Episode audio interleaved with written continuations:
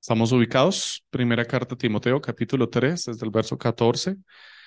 Leo para ustedes la nueva Biblia de las Américas para que podamos seguir la lectura con quienes la tienen y estemos atentos a la palabra del Señor. Dice así la santa palabra del Señor. Te escribo estas cosas esperando ir a verte pronto, pero en caso que me tarde, te escribo para que sepas cómo debe conducirse uno en la casa de Dios, que es la iglesia del Dios vivo columna y sostén de la verdad. Verso 16. E indiscutiblemente grande es el misterio de la piedad. Él fue manifestado en la carne, vindicado en el Espíritu, contemplado por ángeles, proclamado entre las naciones, creído en el mundo, recibido arriba en gloria. Amén. Oremos, mis amados hermanos, por la palabra del Señor. Señor, ten hoy compasión de nosotros, ten compasión de mí, Señor, y concédenos, como leíamos, Señor, poner en alto tu palabra, Señor, levantarla, Señor, y ponerla sobre una columna. La verdad, Señor. Que esa verdad, Señor, podamos verla todos, que podamos, Señor, poner nuestros ojos en ella, Señor. Y permítenos a nosotros ser apenas meros instrumentos, Señor, que no llamen la atención. Que seamos meros instrumentos que enaltezcan y levanten tu palabra. Concédeme hoy, Señor, cumplir esta función, Señor, y ser simplemente una columna que pone en alto, Señor, la verdad de tu palabra, Señor, para que muchos la puedan ver y venir entre ella. Concédeme, Señor, esa gracia y humilla, Señor, mi corazón, quita de mí toda arrogancia y altivez. Quita de mí, Señor, todo anhelo, deseo en mi corazón de creerme o quererme sentir suficiente, Señor. Y ayúdame, Señor, a hacerme un lado, Señor, para que tu palabra sea la que resplandezca, Señor, hoy en medio de nuestras vidas, de nuestros corazones, Señor, y mis hermanos puedan deleitarse, Señor, en tu palabra y hablar de ella, Señor, en este santo día y ser nutridos por la verdad. Gracias te damos, amado Señor, por concedernos esta gracia de poder, Señor, hoy estar delante tuyo en tu presencia en este santo lugar, alimentándonos con tu santa palabra. Amén. Pueden sentarse, amados hermanos.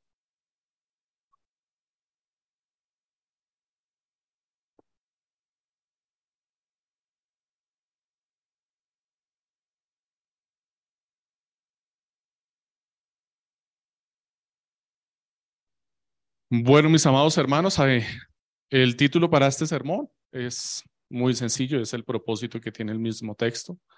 El mismo texto nos dice, pues, cuál va a ser el tema de forma muy clara. Dice la segunda parte del versículo 15, versículo 15, pero en caso que me tarde, te escribo para qué? ¿Cuál es la razón por la cual Pablo está escribiendo esta carta? Para que sepas qué, cómo debe conducirse uno en la casa de Dios. Mis amados hermanos, hoy el Señor nos quiere hablar de cómo debemos conducirnos en la casa de Dios. Es lo que Pablo desea que supiera Timoteo y que supiera la iglesia de Éfeso, a quien estaba siendo dirigida esta carta por medio de Timoteo. Pablo quería poner en orden todos los asuntos en la iglesia y ya nos dimos cuenta que ha dado bastantes instrucciones a la iglesia para que se pudieran en orden todos estos asuntos en la iglesia. Estos tres versos que hemos acabado de leer, 14, 15 y 16, son el centro de la teología de esta carta de Timoteo. En ellos encontramos lo que Pablo espera de la iglesia y cómo debemos lograrlo, cómo vamos a lograr finalmente ese anhelo que Pablo tiene para la iglesia. Pablo anhela para su iglesia orden, disciplina, organización, y nos dice cómo debemos lograrlo, y nos lo dice en el versículo 16 precisamente, aparente y complejo versículo 16 en donde nos está mencionando a través de un himno o tal vez era un credo en esta época, en donde nos habla acerca del misterio de la piedad. Pablo escribe una serie de instrucciones con respecto a la oración, ya lo vimos en el capítulo 3 al principio, nos habla acerca de la modestia, le habla a las mujeres acerca de la modestia, le habla a los varones y las funciones que pueden y deben cumplir dentro de la iglesia como ancianos, como diáconos, ancianos docentes, ancianos eh, gobernantes, para que pongan orden en la iglesia. Le dice a los varones cómo deben orar en la iglesia, con manos santas. Recuerdan que ya lo habíamos visto. Esto significa con una conciencia limpia y tranquila que no les acuse en medio de sus oraciones. Como reafirma Pablo, Pedro, perdón, muy bien también en su carta diciendo, que no podemos tener eh, discusión con nuestra esposa sin solucionar o altercado porque nuestras oraciones serán estorbadas, así es que deberíamos ponernos a cuentas, tener eh, cuentas cortas, solucionar nuestros problemas rápidamente para que nuestras oraciones no sean estorbadas. Pablo también está hablando acerca de más instrucciones que va a dar posteriormente en la carta después de este capítulo. Algunas las va a reafirmar nuevamente, pero también va a hablar acerca de las viudas, de los huérfanos y el servicio en la congregación. Y nos está dando entonces una serie de normas o reglas o leyes para poner en orden la iglesia, porque su propósito, como lo acabamos de leer, es cuál? Que sepamos cómo conducirnos en dónde? En la casa de Dios. Ahora, todo esto terminarían siendo finalmente meramente leyes, ordenanzas y mandatos de hombres si no tenemos claro cuál es la razón o la motivación para hacerlo. Y es precisamente lo que explica Pablo posteriormente en el capítulo, en el mismo capítulo 3, en el versículo 16, y dice que la causa por la cual podemos hacer todo esto sin que se nos convierta en una ley, en una imposición, en un mandamiento solamente, la causa es el misterio de la piedad. ¿Cuál es el misterio de la piedad? Pablo nos dice que el misterio de la piedad era el misterio de la piedad porque ya no lo es. ¿Por qué? Porque ya nos ha sido revelado, fue corrido el velo y pudimos ver cuál era el misterio de la piedad. ¿Cuál es el misterio de la piedad, mis amados hermanos? Lo describe ahí en el mismo versículo. ¿De quién está hablando? De Cristo. El misterio de la verdad es Cristo. Cristo es nuestro fundamento y es el sustento y es la causa por la cual hacemos todas las cosas en la casa de Dios, en la iglesia de Dios. Entonces tenemos dos temas en esta porción de las escrituras, del 14 al 16. Versos 14 y verso 15 nos está hablando de cómo conducirnos en la casa de Dios y consecuentemente nos va a decir cómo confesar acerca de Cristo porque tenemos y debemos confesar apropiadamente a Cristo porque finalmente lo que confesemos de Cristo es lo que vamos a vivir. Así es que tenemos una correcta confesión acerca de Cristo, actuaremos correctamente, no solamente en la iglesia, sino en toda nuestra vida. Y de hecho, eso es lo que Pablo quiere recalcar con las tres expresiones que va a utilizar para hablar acerca de la iglesia. La forma en la que nos comportamos en un lugar generalmente habla de la forma como nos criaron en nuestra casa. La forma en la que tú te comportas en la calle, en un restaurante, en un hotel, en Transmilenio, en cualquier otro lugar, está hablando de la forma en la que tú fuiste criado, de la forma en la que tú te comportas en tu casa, de la forma en la que tú te comportas allí en el lugar en donde te sientes cuidado, protegido o cómo fuiste enseñado o instruido por tus padres. De tal forma que pues vemos cantidades de comportamientos en el mundo, porque ciertamente hay cantidad de instrucción que se recibe de forma muy diferente en nuestros hogares. Y muchas veces encontramos ausencia de comportamiento apropiado porque también hubo ausencia de padres en el hogar o porque los padres, estando presentes, no cumplieron con un correcto deber de instruir muy bien a sus hijos.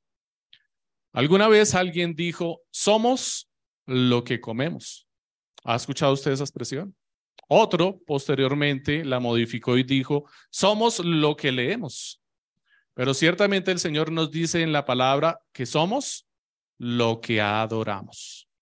Dice la palabra en el Salmo 135, versículo 15, 18. Semejantes a sus ídolos son los que los hacen y todos los que en ellos confían. ¿Son semejantes a quienes? A sus ídolos, aquellos que los hacen. ¿Cómo son los ídolos? Describe Isaías y describe Jeremías. ¿Cómo son estos ídolos? ¿Tienen ojos?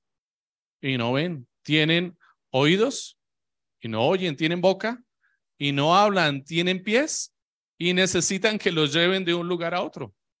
Semejantes a ellos son quienes los fabrican y quienes confían en él. Nuestro comportamiento finalmente entonces termina siendo un reflejo de lo que nosotros creemos, es lo que nos está diciendo Pablo. ¿Crees tú a Jesucristo? ¿Crees el misterio revelado? Entonces te vas a comportar tal cual lo que crees. ¿Crees en los ídolos falsos? Te vas a comportar conforme a esos ídolos. ¿Crees en un ídolo en tu corazón? Vas a venir a la iglesia y te vas a comportar conforme a lo que tú crees en tu corazón. Sea o no sea verdad lo que tú crees en tu corazón, eso es lo que va a motivar tu conducta. Y más adelante Pablo nos va a decir cuál es la verdad y que debe ser el fundamento o aquello sobre lo que debemos poner nuestros ojos para construir nuestra conducta o nuestro comportamiento. Así es que, mi hermano, si tú dices creer en Dios, pero vives continuamente en pecado, en rebeldía contra las autoridades, en desobediencia contra tus padres, en los deleites engañosos y temporales de este mundo, distraído en tu celular en vez de ponerle atención a tus hijos, o en depresión y tristeza porque las cosas no salen como esperas, entonces tu confesión de fe, lo que tú confiesas con tu boca, no es consistente con lo que tú estás viviendo. No es consistente con lo que tú crees en tu corazón. Porque lo que tú estás confesando con tu boca finalmente es lo que deberías estar creyendo y actuando y haciendo. Así es que si dices creer en Dios, ¿dónde está el Dios en el cual crees? Si tu conducta no corresponde a la fe que estás declarando. Tal vez confesaste con tu boca que Jesús es tu Señor, pero no lo crees en tu corazón, dice la palabra. En tu corazón sigues creyendo lo que sigues haciendo con tu vida. Necesitas llamar las cosas entonces como son y conocerlas como Dios las ha definido, no como tú las quieres definir, para que amoldes tu vida conforme al deseo que Dios ha puesto en ti, una nueva criatura del Señor. ¿Eres tú una nueva criatura de Dios? ¿Has nacido de nuevo? Entonces el Señor ha puesto un deseo nuevo en tu corazón. Y ese es el que debes perseguir. Ese es el que debes mirar en lo alto. Eso era lo que perseguía y miraba a Cristiano cuando se describe en el progreso del peregrino, ¿cierto? Puesto sus ojos en el autor y consumador de la fe, perseguía esa cruz, aunque el camino fuera difícil, angosto y complicado, mientras él mantuviera sus ojos puestos en esa cruz, no se perdería. Y es lo que el Señor nos llama hoy a perseguir la cruz de Cristo, la verdad que ha sido levantada delante nuestro. Porque de lo que abunda en tu corazón, habla apasionadamente tu boca y persigue tu vida. ¿Qué es lo que abunda en tu corazón? Escucha de qué hablas. Escucha qué haces con tu vida. Mira qué es lo que continuamente estás haciendo y declarando. ¿De qué hablas apasionadamente? Eso es lo que hay en tu corazón. Y ahí vas a poder descubrir realmente si el Cristo que estás confesando es al Cristo que estás creyendo o estás creyendo otra cosa. De allí entonces la gran importancia, nos decía Pablo en el capítulo anterior, perdón, en los versículos anteriores, de allí la gran importancia que el anciano de la iglesia, que el diácono de la la iglesia sepan gobernar bien qué? Su casa. Recuerden el orden de la instrucción que Pablo da es que sepan gobernar bien su casa para que así puedan gobernar qué? La casa de Dios, porque si no se empieza a gobernar desde su casa correctamente, pues tampoco podrá gobernar la casa de Dios. Es el argumento que Pablo allí. De, que, el que nos, de la forma en la que nosotros como varones, como autoridades, gobernemos y dirijamos en nuestra casa, entonces nuestra familia se comportará, nuestros hijos se comportarán y finalmente la iglesia también se terminará comportando. La iglesia va a terminar siendo un reflejo de lo que sus autoridades dirigen y gobiernan en sus propios hogares y en sus casas. Así es que la primera cosa que debería mirarse antes de elegir a un anciano gobernante o un diácono o una autoridad en la iglesia sería qué? Su casa, su casa. ¿Cómo está administrando su casa? ¿Cómo gobierna su casa? ¿Cómo es su carácter en su casa? Pregúntele a su esposa y a sus hijos. Y allí se se podrá poner en evidencia si tiene o no el carácter provisto por Dios para poder gobernar y dirigir la casa de Dios. ¿Qué es la iglesia entonces, mis amados hermanos? ¿Y cómo debemos verla? Pablo quiere entonces que veamos la iglesia apropiadamente. Si vemos la iglesia como lo que es, nos comportaremos entonces como debemos en ella.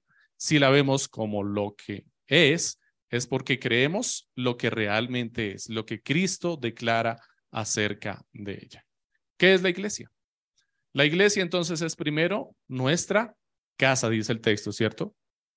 ¿Sí lo identificaron? Versículo 14, la primera declaración que hace allí Pablo acerca de la iglesia del Señor, para que sepas cómo es conducirse uno en dónde? En la casa de Dios. Entonces la iglesia es nuestra familia. Lo primero que veremos es que la iglesia es nuestra familia. La palabra que se traduce allí como casa es la palabra oikos, que también se traduce como familia. Entonces, la iglesia es nuestra familia. La segunda declaración que Pablo hace acerca de la iglesia es cuál? La casa, la perdón, la iglesia del Dios viviente. Y la palabra que utiliza allí es eclesia, literalmente es iglesia. ¿Qué significa qué? Asamblea, congregación. Entonces, la iglesia es una asamblea vigilada por Dios.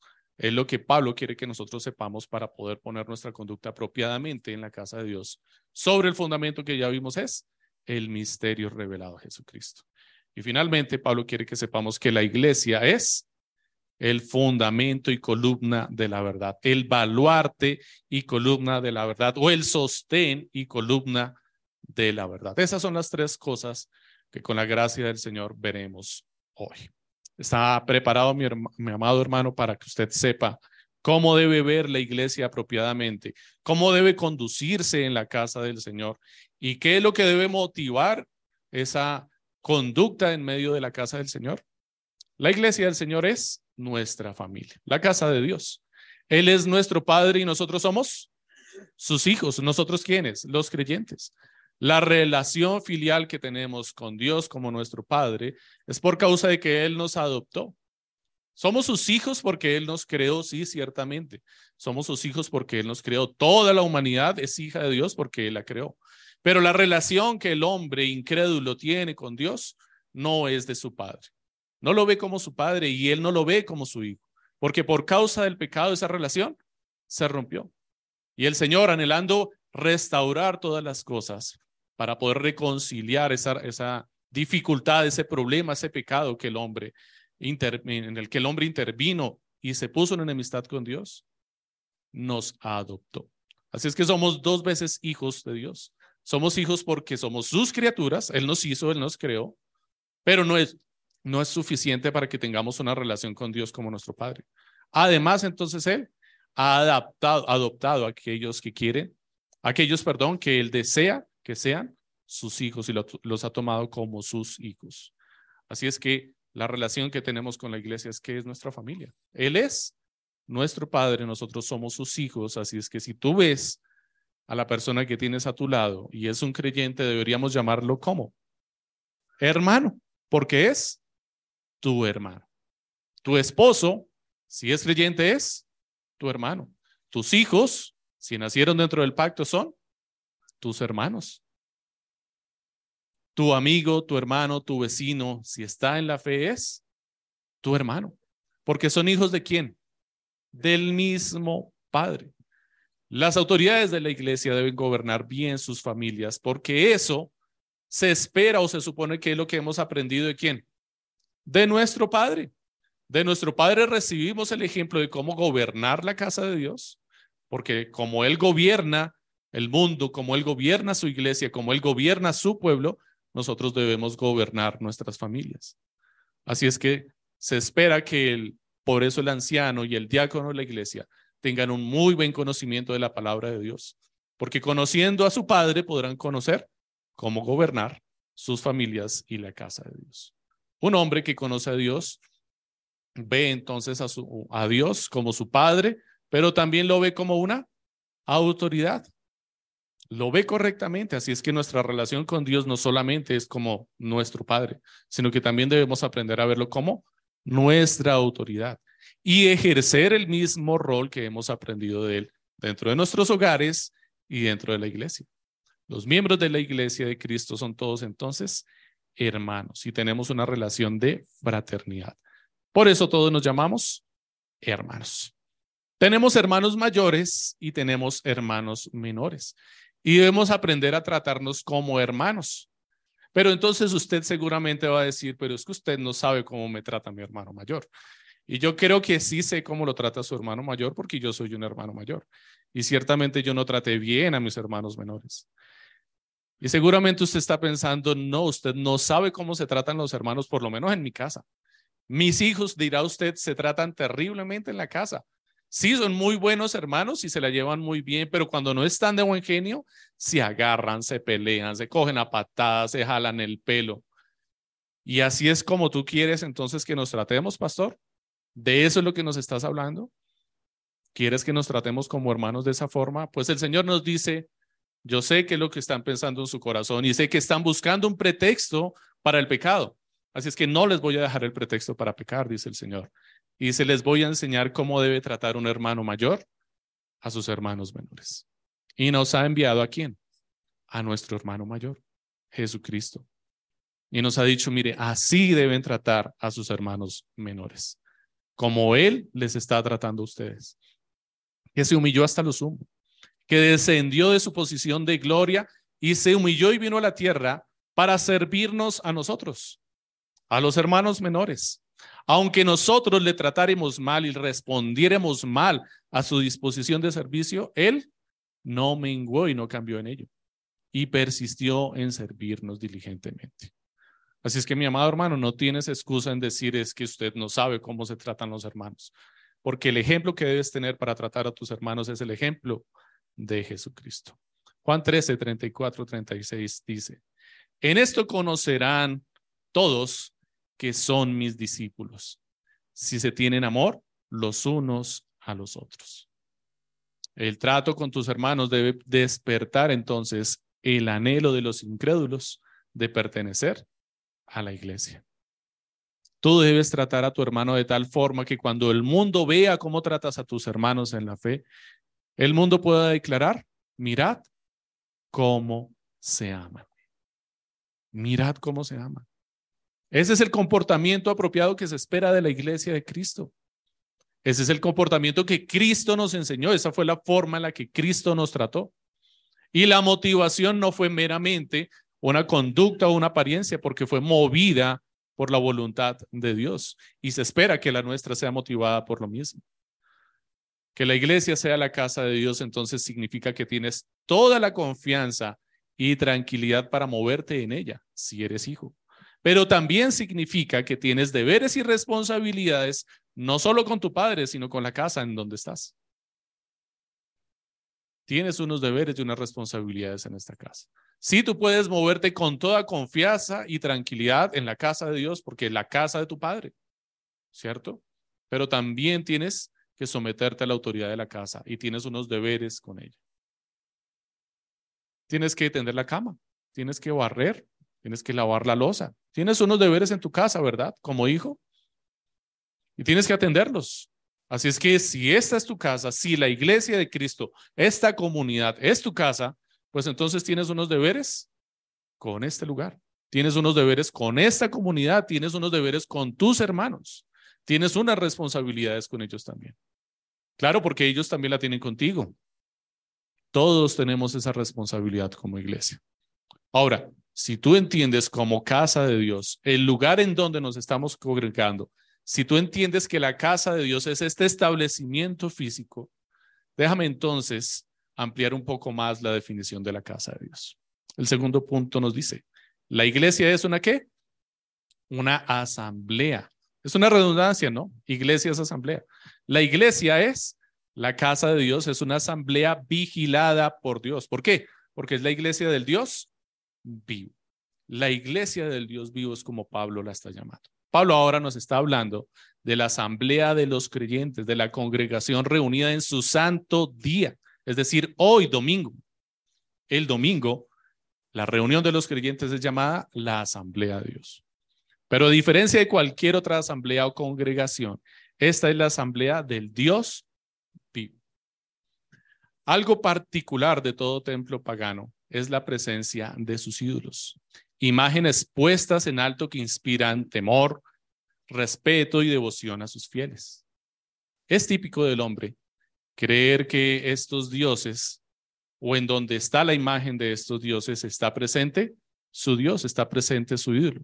Por eso vemos que algunos cargan o portan sus dioses en su billetera, en una manillita aquí, en el, en el pie, o se la tatúan, porque tienen la creencia que en donde está la imagen o la representación de su Dios, allí está su Dios, allí está presente su Dios.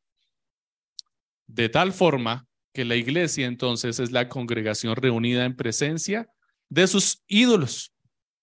Esa iglesia se reúne entonces en presencia de sus ídolos y tienen asamblea cuando están presentes sus ídolos. Si no hay presente un ídolo donde se están reuniendo, entonces no hay asamblea. Toda asamblea pagana fundamenta su conducta y devoción sobre la presencia de ídolos que les observan y oyen en medio de su congregación. ¿Usted ha entrado a un templo católico romano alguna vez? Y cuando entra usted, ¿qué ambiente siente allí? ¿Cierto? Se oye como un silencio sepulcral, como un respeto, un temor. Uno podría hasta llamarlo devoción, ¿cierto? Y eso si entra solo. Y si hay mucha gente en el lugar, lo mismo, ¿cierto? Y hasta la gente pasa por el frente de este lugar y transmite la misma devoción y el mismo respeto. Porque su conducta está motivada, ¿por qué?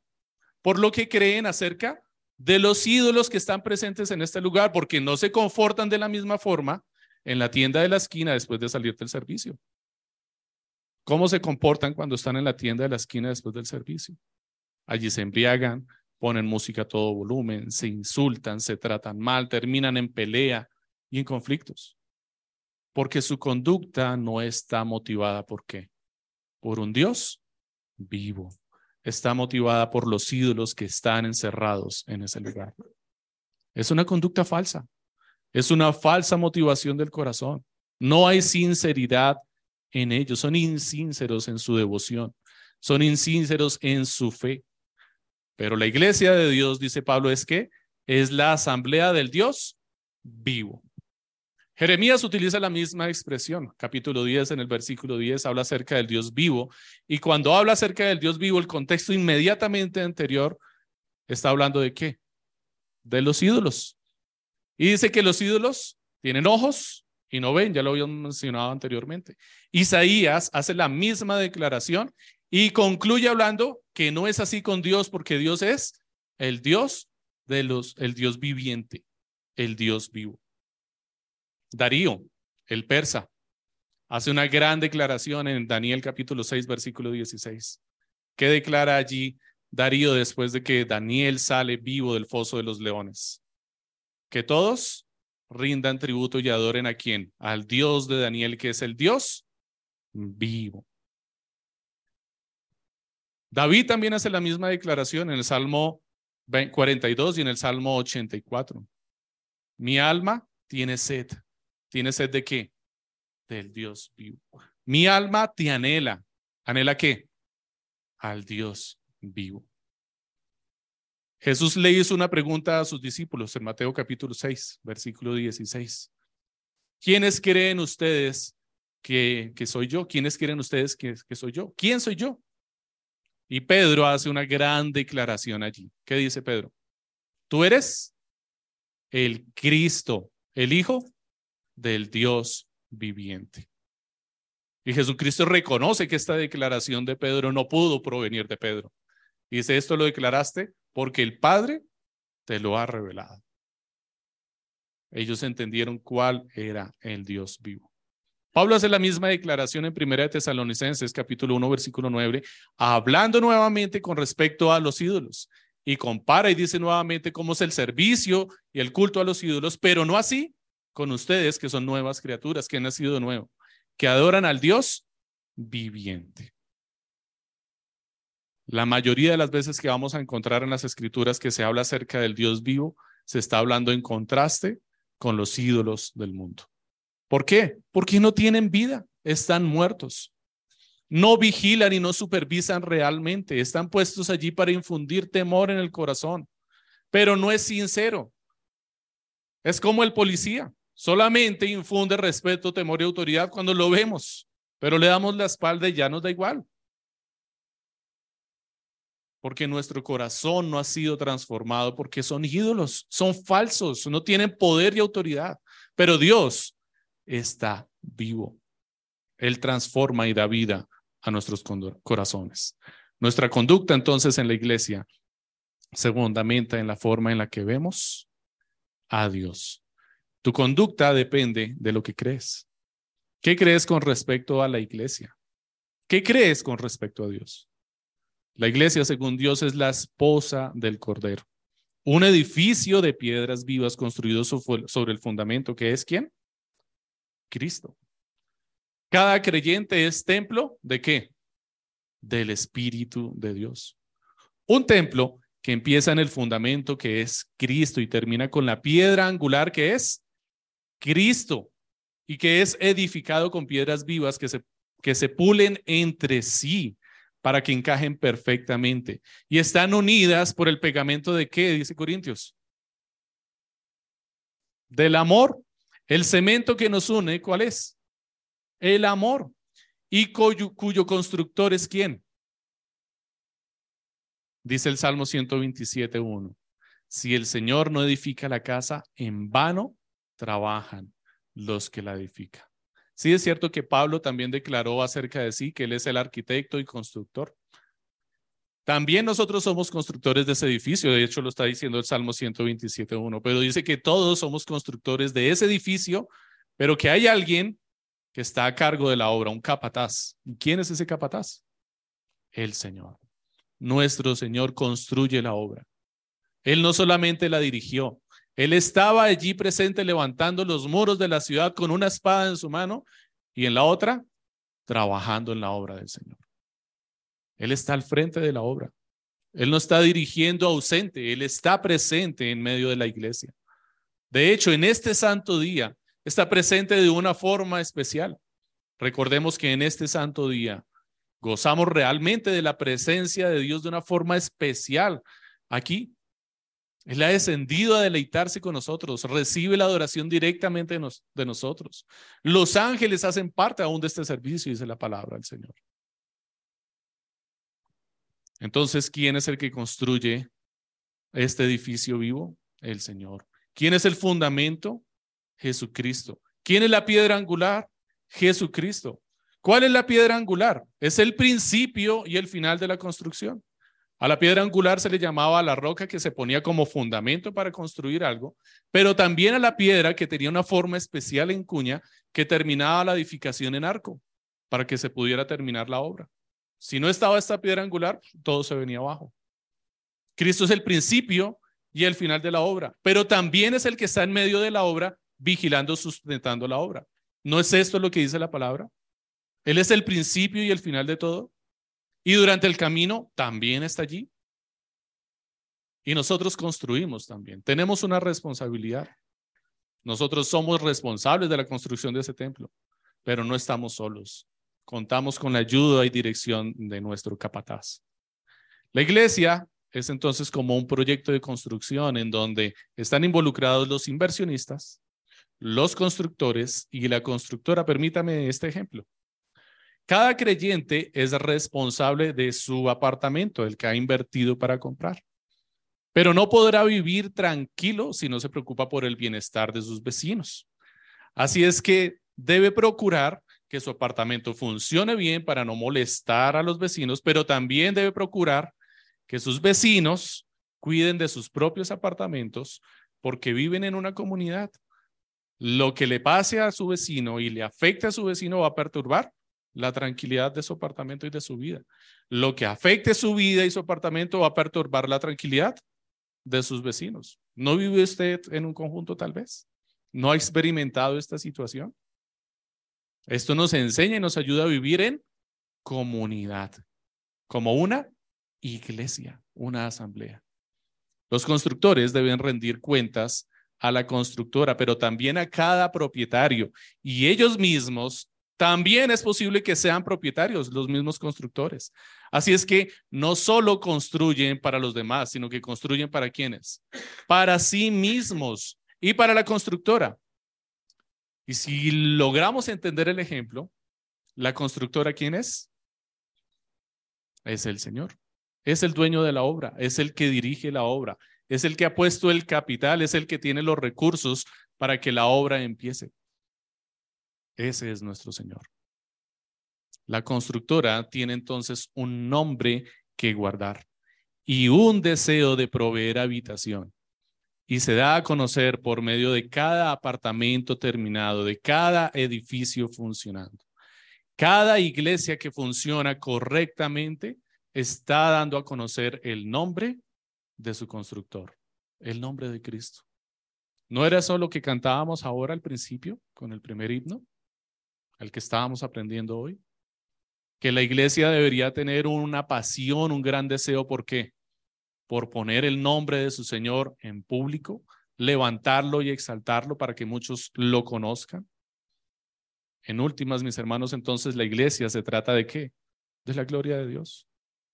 Lo que hagan los propietarios y los constructores, que son los miembros del cuerpo de Cristo, glorificará o no a Dios. Tú eres propietario, pero también eres constructor del cuerpo de Cristo. Y lo que tú hagas terminará o dándole gloria al Señor o dando un testimonio que dará ocasión al corazón engañoso del impío de blasfemar el nombre de Cristo. Tú llevas el nombre de esa constructora cuando sales a la calle, cuando golpeas a la puerta de tu vecino para darle una queja, Estás llevando el nombre de esa constructora, estás llevando el nombre de Cristo. ¿Cómo vas a dejar el nombre de Cristo allí? ¿Cómo va a quedar el nombre del Señor cuando te escuchen hablar, cuando te vean en la calle, cuando te vean atravesándote la calle para subirte a Transmilenio? ¿Cómo estás dejando el nombre de Cristo? Preguntábamos anteriormente, ¿cómo ves la iglesia de Dios? ¿Cómo ves la casa de Dios? ¿Crees que la casa de Dios es este edificio físico, es este lugar. Pues mi amado hermano, la iglesia de Dios tiene una trascendencia muy grande. La casa del Señor sí, ciertamente, es hoy este lugar aquí en donde está reunida esta comunidad. Pero la iglesia del Señor también está andando por las calles, porque tú eres templo de Dios. Tú eres una iglesia también. Tú cuando estás en tu vida de creyente estás actuando como un templo del Señor porque el Señor ha venido a habitar en ti. Así es que a donde tú vayas también eres iglesia. También estás declarando y poniendo en alto o no el nombre del Señor.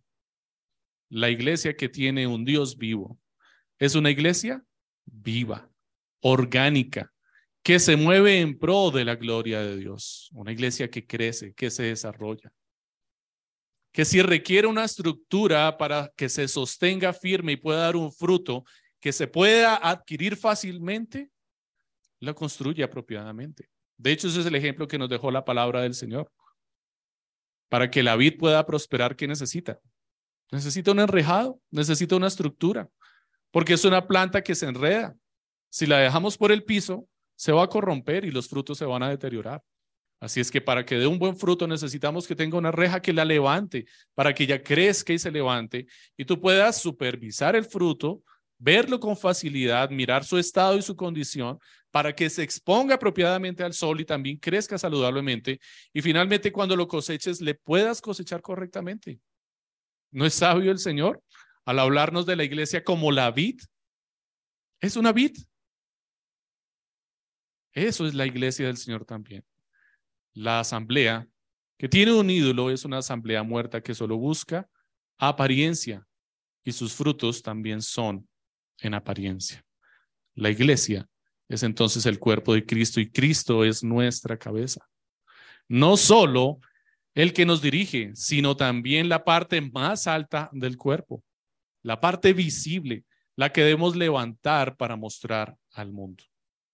Y esto nos conduce a la tercera parte. La iglesia es el fundamento y columna de la verdad, baluarte o sostén de la verdad. Piense por un momento en la ciudad de Éfeso, en donde se encuentra Timoteo cuando Pablo le dirige esta carta. Usted recuerda tal vez por qué es reconocida la ciudad de Éfeso, por qué era reconocida en ese tiempo y aún hoy en día se puede hablar de Éfeso de la misma forma. ¿Qué le hacía famosa a la ciudad de Éfeso? Artemisa, sí señor. O más conocida como Diana de los Efesios. ¿Qué gritaba el pueblo del Señor cuando estuvieron ahí? Perdón, ¿qué gritaba Efesios cuando fue declarada y predicada la palabra allí y el negocio se estaba como complicando? Grande es Diana de los Efesios.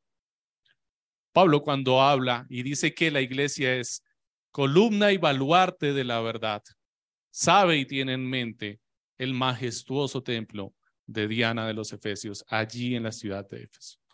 Un templo construido sobre un gran fundamento, un gran baluarte escalonado, muy grande, por cierto, que tenía 100 columnas de 18 metros de altura en mármol labrado. Y sobre esas 100 columnas eh, descansaba un gran techo. Y en medio de este templo que se encontraba una gran estatua de Diana de los Efesios o de Artemisa. Cuando Pablo le dice a Timoteo y habla a los Efesios en esta carta y le dice que la iglesia de Dios es columna y baluarte de la verdad, está hablando acerca del fundamento de un templo y está hablando acerca de la función de las columnas en el templo. ¿Cuál era el propósito de este fundamento en el templo? ¿Y cuál es el fundamento de la iglesia del Señor? ¿Qué nos dice la palabra? Que solamente puede haber un fundamento y ese fundamento es Jesucristo. Y sobre Jesucristo se construye ese edificio de piedras vivas. Sobre Jesucristo, que es el fundamento, se construyen esas columnas que están hechas por piedras vivas. ¿Qué es la iglesia? Que somos nosotros. Y el propósito de esas columnas es que entre más altas sean, más en alto va a ser puesto el techo y más majestuoso va a ser la gloria del templo. Más majestuosa es la gloria de la casa de Dios, de su iglesia, de su cuerpo y de Cristo, entre más alto levantemos nosotros este templo como columnas de la verdad. Ciertamente hoy en día nuestro mundo, el mundo en el que el Señor nos ha traído la vida, no difiere mucho del mundo de este tiempo en donde Pablo escribió la carta. Y en este templo era necesario levantar la verdad. Y hoy en día también lo es. Porque hoy en día cuando hablamos de la verdad, hablamos de algo tan corriente, tan trillado o sencillamente tan variado. Porque ya no hay verdad. Cada quien dice acerca de sí tener la verdad. Está mi verdad, está tu verdad, está la verdad, y todas son verdad. Aunque se contradigan, son verdad. Tenemos muchísimas verdades. Y ciertamente hoy en día es necesario, también como en este tiempo, que levantemos una gran columna que todo mundo pueda ver y la ame o la odie, en donde pongamos en ella la verdad, la única verdad, la gran verdad del Señor. Y ese es el deber de la iglesia de Cristo. Sobre el fundamento que es Jesucristo, levantar una gran columna que levante la verdad de la palabra de Dios. Levantar un púlpito que levante la palabra de Dios, que exalte el nombre y la gloria de Dios. Ese es el deber de la iglesia. Esa es nuestra tarea. Cuando Pablo tiene en mente y le dice a Timoteo para que le diga a los efesios, para que sepas cómo debe comportarse uno, cómo debes comportarte tú en la casa de Dios. Finalmente, entonces lo que tiene en mente es la labor que tenemos de testificar de Cristo, de levantar la verdad y de trabajar sobre el fundamento que es Jesucristo. No podemos levantar esas columnas si no hay un fundamento sólido. Así que cuando Pablo dice también que la iglesia es el fundamento, es el baluarte sobre el cual se construyen las columnas, también está hablando de la tarea y la labor que tenemos de construir fundamentos en el corazón del incrédulo. La palabra dice que solamente hay un fundamento y se pone una sola vez. El Señor ya ha puesto un fundamento en tu vida y sobre él está construyendo porque tú eres templo. Pero allá afuera hay muchos que no tienen aún ese fundamento. No pueden levantar una verdad porque no la tienen. Y si la tuvieran, no tienen sobre qué levantarla. Porque no tienen el fundamento. Así es que cualquier verdad que ellos levanten, ¿qué les va a pasar? Van a venir la tormenta, van a venir los vientos, va a venir la lluvia y ¿qué va a pasar? Va a ser echada por tierra, dice la palabra del Señor. Porque necesitan construir sobre la roca. ¿Y tú qué eres, amado hermano mío? Constructor. Tú eres un constructor. Tú eres edificador. Isaías dice, somos edificadores de portillos, constructores. Nuestro deber entonces es salir y predicar a Cristo. Construir el fundamento en el corazón de los hombres que se encuentran apartados de la verdad para que a través de la iglesia podamos mutuamente edificar nuestras vidas, puliéndonos unos entre los otros, perfeccionando esos ladrillos de nuestra vida para que puedan encajar perfectamente y adherirlos con el pegamento del amor. Tenemos una gran labor de constructores, mis amados hermanos. Cuando Pablo entonces le dice esto a los efesios, para los efesios seguramente era muy fácil de entender a qué se refería con columna y baluarte de la verdad. Y hoy en día, para nosotros no tenemos excusa para entenderlo. Conocemos muy bien la labor de la construcción. Entendemos muy bien el ejemplo y la analogía. Así es que no tenemos excusa de cumplir con este deber. ¿Cuál es la iglesia entonces? ¿Cuál es la función de la iglesia en el mundo? Sostener firme y mantener en alto la verdad. Si Cristo es el fundamento de la iglesia, el deber de la iglesia es predicar a Cristo. Nuestro deber es mantener en alto la verdad de la palabra, esta verdad de la palabra, la única verdad que hay en el mundo. Mis amados hermanos, la iglesia es entonces una familia, una asamblea, una columna, un fundamento que tiene como propósito mostrar la verdad al mundo, ponerla firmemente en lo alto para que nadie tenga excusa, para que todos la puedan ver. ¿Estás construyendo esa columna? ¿Estás levantando columna, la columna de la verdad sobre el fundamento? ¿O construyes solamente tu casa? ¿O también los muros que están enfrente de tu casa? Para que cuando venga el enemigo tú puedas rescatarte, ¿no? como si no se pudiera meter por el muro del vecino y finalmente terminar destruyendo tu casa. ¿Sí recuerdan? Sí saben de qué estamos hablando, ¿verdad? También recuerdan que había muchos que en ese tiempo fueron exhortados porque se ocuparon en qué? Dice la palabra, artesonaban sus casas, estaban decorando sus casas, se ocuparon en vez de solamente construirlas, se pusieron ahora a decorarlas. Se fueron por los lujos y los excesos y descuidaron el templo del Señor y descuidaron los muros de la ciudad.